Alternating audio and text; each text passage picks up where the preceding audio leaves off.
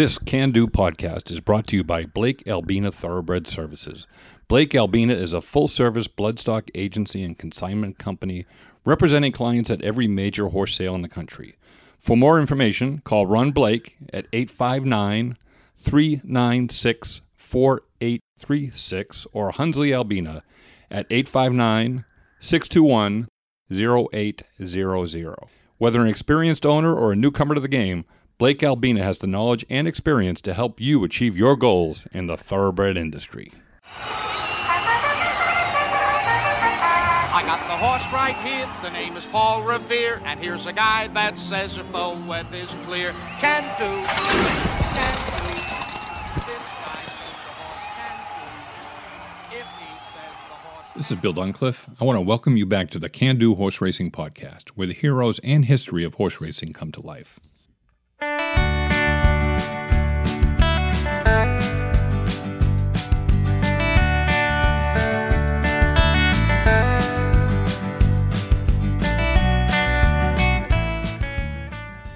What's in a name? Well, according to Shakespeare, the author, not the horse, a rose by any other name would smell as sweet. Is there any denying by any fan of our sport that one of the things that will cause us to adopt one of our equine athletes as just that, ours, is the name? A name that speaks to us in some way, rolls off of our tongue just right, has a sense of majesty or grace to it? Secretariat, Man o' War, Seattle Slew, Arts and Letters. The performances matter, of course, but there's a certain something to the combination of performance and appellation that draws us even closer to them, making them, as I said, ours, even if just for a cosmic moment.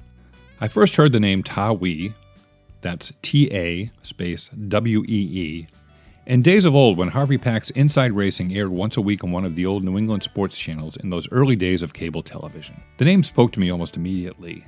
Exotic, mysterious, enchanting, speaking to me somehow of magic and grace. This filly was, however, anything but graceful, at least to look at. She was a powerhouse. Magical, yes. Graceful, no. She was, according to one of her trainers, the late great Scotty Schulhofer, who you will hear more about later, a filly with short legs but a massive girth. But what she accomplished in her three years on the track was magical. Wait a minute, many of you are probably saying, I've never heard of this horse. Well, don't feel badly. As I said, I had not either until Harvey Pack brought her up on the segment of his Inside Racing show where he would revisit some of the forgotten corners of our sports history. Even though in 1999, when Bloodhorse ranked the top 100 horses of last century, Ta Wee at number 85 was listed ahead of luminaries like Miesque, Lure, Davona Dale, and Bayakoa, the primary reason this incredible performer has been a bit lost to the ages was her older half brother, who banged in at number 6 on the list the incredible Dr. Fager.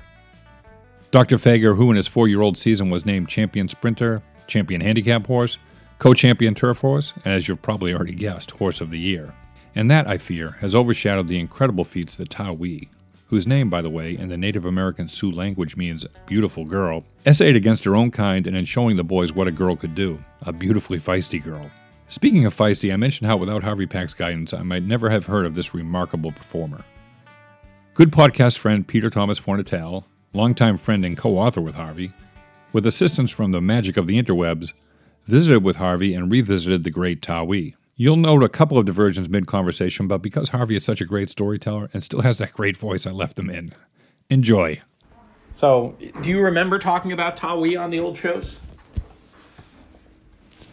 When she ran, you had to talk about her. She was one of those remarkable fillies that comes along once in a generation, maybe less than once in a generation. What she did is she would carry weight higher than the male counterparts were carrying, even allowing for the, dis- the difference in sexes. She was one of those unbelievable fillies, and every performance was exciting. You couldn't make a living on her because, quite correctly, she was generally the favorite. But she beat the boys willingly, didn't care one way or the other. But what I do remember, is she started with Tartan with Johnny Nerud. Now, I know that she ended up with Scotty Schulhofer. I don't know if she ended up with Tartan or whether Johnny Nerud had retired then. You know, John tra- trained an awful long time and was uh, definitely died very old. Who am I to talk? but he, he definitely did. And Johnny Nerud was one of my favorites because he got me the Breeders' Cup. What's the story there? Tell that story. Well, when they somebody suggested me, they didn't know who I was because they I wasn't in Kentucky. They may have heard me, but they didn't know me. And they asked Nerud, who was involved at the beginning of the Breeders' Cup, Right.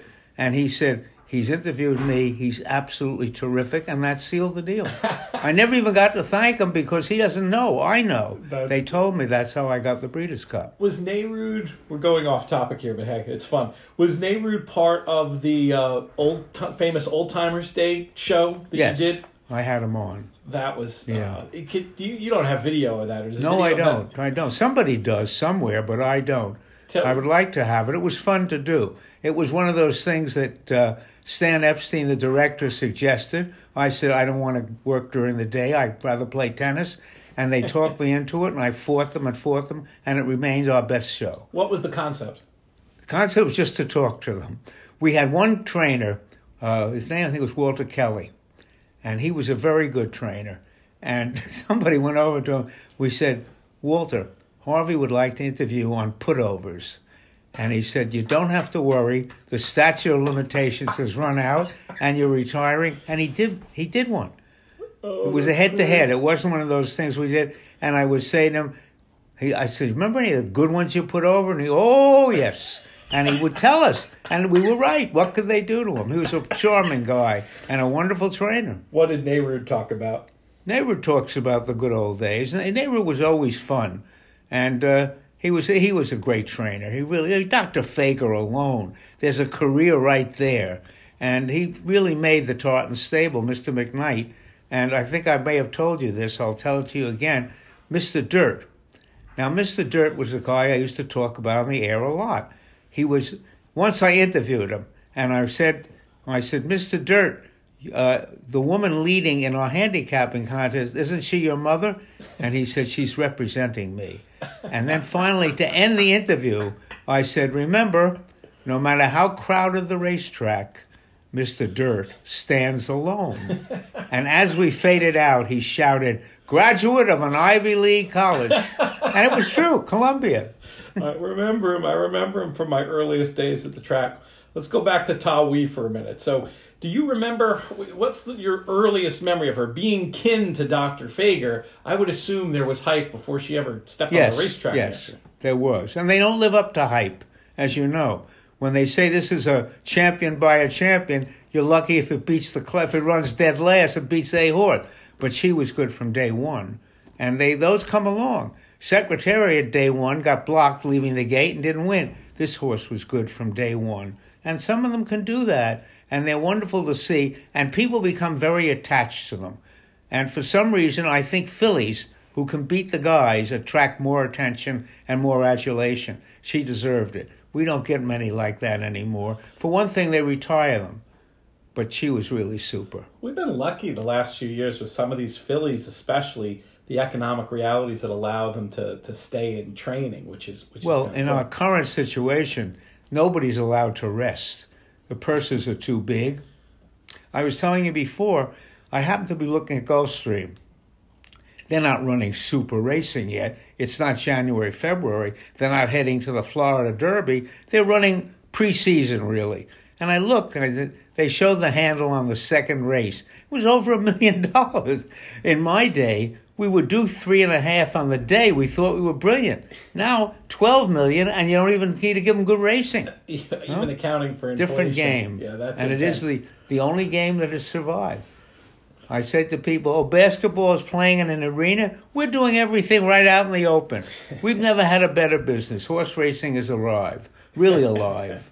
I like to hear that. You talk about some of the differences. One thing I noticed looking through the Ta Wee stuff is the weight that she carried. And the way that weight seems like it was a much bigger part of the game back then than it is today. What did it mean for a filly like Ta Wee to carry It meant a lot, but I agree with you. If we think about it now in terms, it's not a big deal. I see them giving weight all the time. The fall high weight handicap. Steve Crist, little Andy Serling, and myself used to laugh at that because it didn't mean anything. We would put a lot of weight on. They'd run just as well, and they'd finish the same way. But weight was always considered a big deal. Trainer would say, "I'm glad you got third. Well, maybe we were, uh, they won't add a pound or two. What for? What were they worried about? A great horse doesn't care. Great horses don't care. Their ears go back and they win anyway because they want to win. As Harvey alluded to, this filly was not afraid of carrying weight. With her weight allowance versus the boys as a filly, her feats became even more remarkable. Think about this as a three year old facing older horses in the fall high weight, somehow held at the end of August, she drilled the competition under 130 pounds. In the Vosburg, not only did she defeat the boys, but she beat legendary fillies Gamely and Shuvee as well, this time carrying 123 pounds. As accomplished as she was in her three year old year, it was in her four year old year that her legend was cemented. In the correction at Aqueduct, she won carrying 131. She finished second in the distaff at Aqueduct carrying 134, but she bounced back to win the Hempstead two months later under 132, and then traveled down to the Jersey Shore, winning the Regret at Monmouth with 136 pounds on her back. But she wasn't done yet. She came back to Aqueduct in July in the Gravesend and was just one fifth of a second off the track record, carrying 134 pounds. She came back in the 1970 fall high weight, this time run slightly closer to the fall on August 31st, and with her five pound weight allowance versus the boys and the 140 pounds she was saddled with, beat eight male rivals decisively, carrying the equivalent of 145 pounds. 145 pounds. Think about that for a second.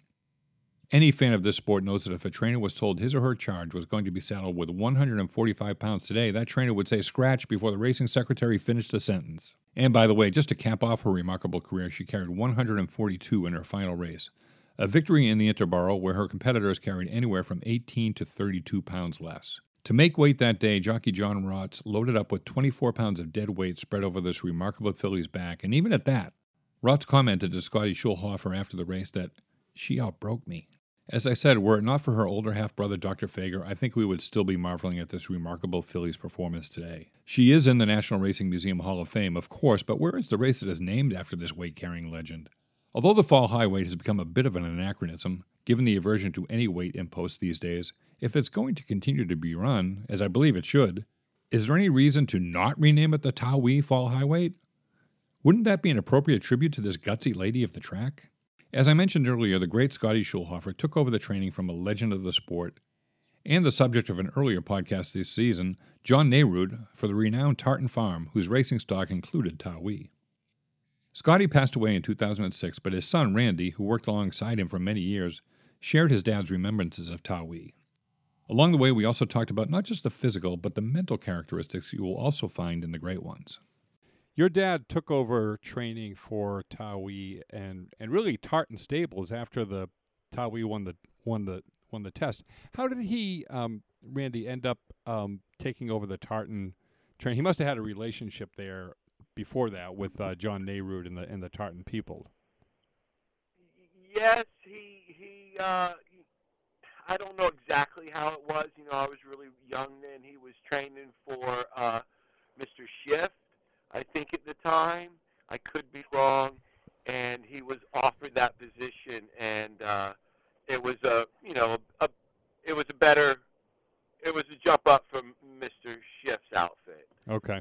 Uh, John Schiff, and uh, I, I I could be wrong, but I, I think that's how it went. But it was a great opportunity for Dad to train for a, a very large stable, you know, along with a, a breeding you know outfit. They were well, one of the things that the you know everyone says about John Nerud, who knew him, was that he had a great eye for horses and what they needed and what they were capable of. And I would imagine, I think he had the same type of eye for people as well. You know what they could do and and and and, and their skills and their capabilities. So he obviously saw something in your dad, him and Mr. McKnight, that said, "This is the person that we want to hand over this." You know, like you said, this terrific racing and breeding operation too. I mean, you're you're talking about a half to you know Dr. Fager, um, uh, and and a, just an amazing filly. I, I know, you know, when we talked before, you mentioned that your your dad talked about how physically she she wasn't even really built like a filly, just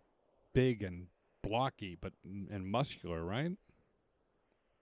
Yes, from she, from what I understand, she was more like a, a big a, a colt more than a filly you know, and, and she was just an ideal athlete, as to say, and very, you know, as a, as a record has proven. Yeah, yeah, yeah. So, uh, Randy, is there a um? I, I'll hear this on the NYRA broadcast, and I never really, uh, I'm not that good at it, but they'll talk about a sprinter's build versus a you know turf horse, turf foot um, versus a router's build. Um, I, I imagine then the Ta Wee had this classic sprinter's build, being able to do what she did. What what what is that exactly? Well, I mean, like Smile. I mean, I wasn't around Ta Wee, but I was around Smile, who was a great sprinter. Yep. And he was a, a he was he was a smaller type horse, but mu- very muscular.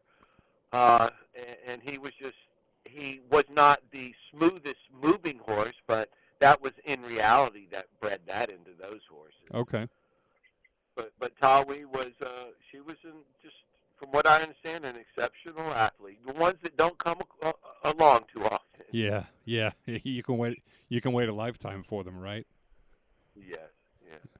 Yeah, I mean, she, um, you know, even as a as a three year old, she was racing against older uh, early in the year too. One of the things that I noticed, um, it's kind of interesting how the calendar changes. The the fall high weight handicap, quote unquote, which is now run on Thanksgiving Day, typically or Thanksgiving weekend, um, was run really like Labor Day weekend or the weekend before Labor Day at Belmont, typically back then. Um, but she was running against males then, and they, she was running against older ones.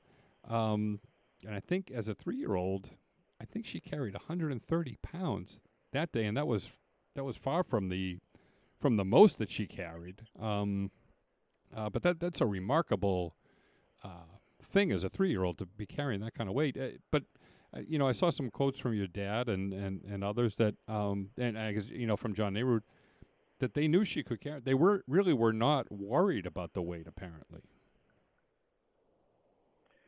Dad said she she handled everything. I mean, of course you're concerned about weight. You know, enough weight can stop a freight train. yeah, But she was, but she was she handled everything. She she was just she was hands above any of the other horses at that time. Probably uh, far above a lot of horses today uh, uh, throughout the, the time period. She was an exceptional racehorse. yeah. I mean, she ended up, you know, in her in her last race.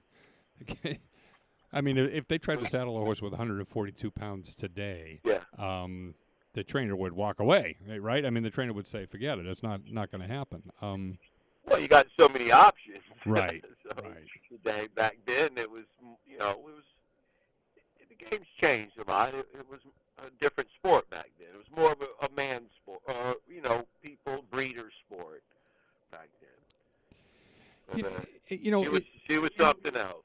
It, it's it's interesting, Randy. We we talked about her physical capabilities and how she could, you know, get just big and blocky like a colt could carry that weight.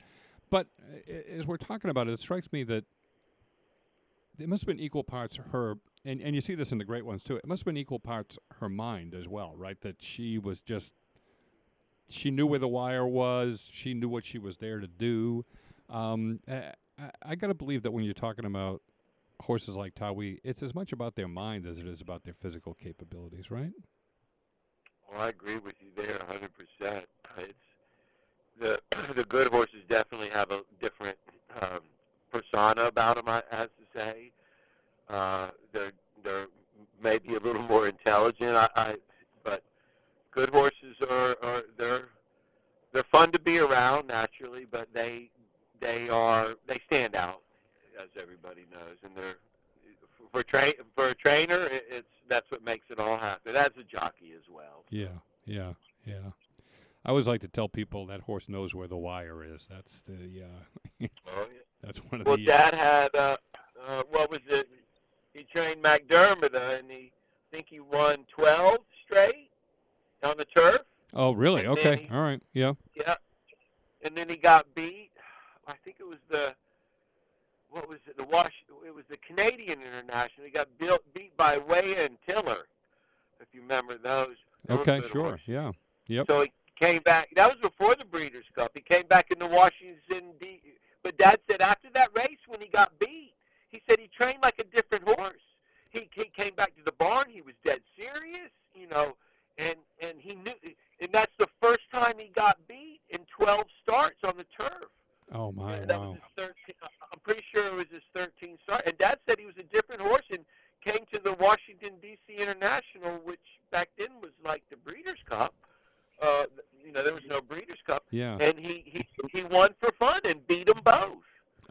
And uh, Wow. so you're you're you you hit the nail on the head. They they know they they know where the wire is. They know when they get beat, and they and they know when they win.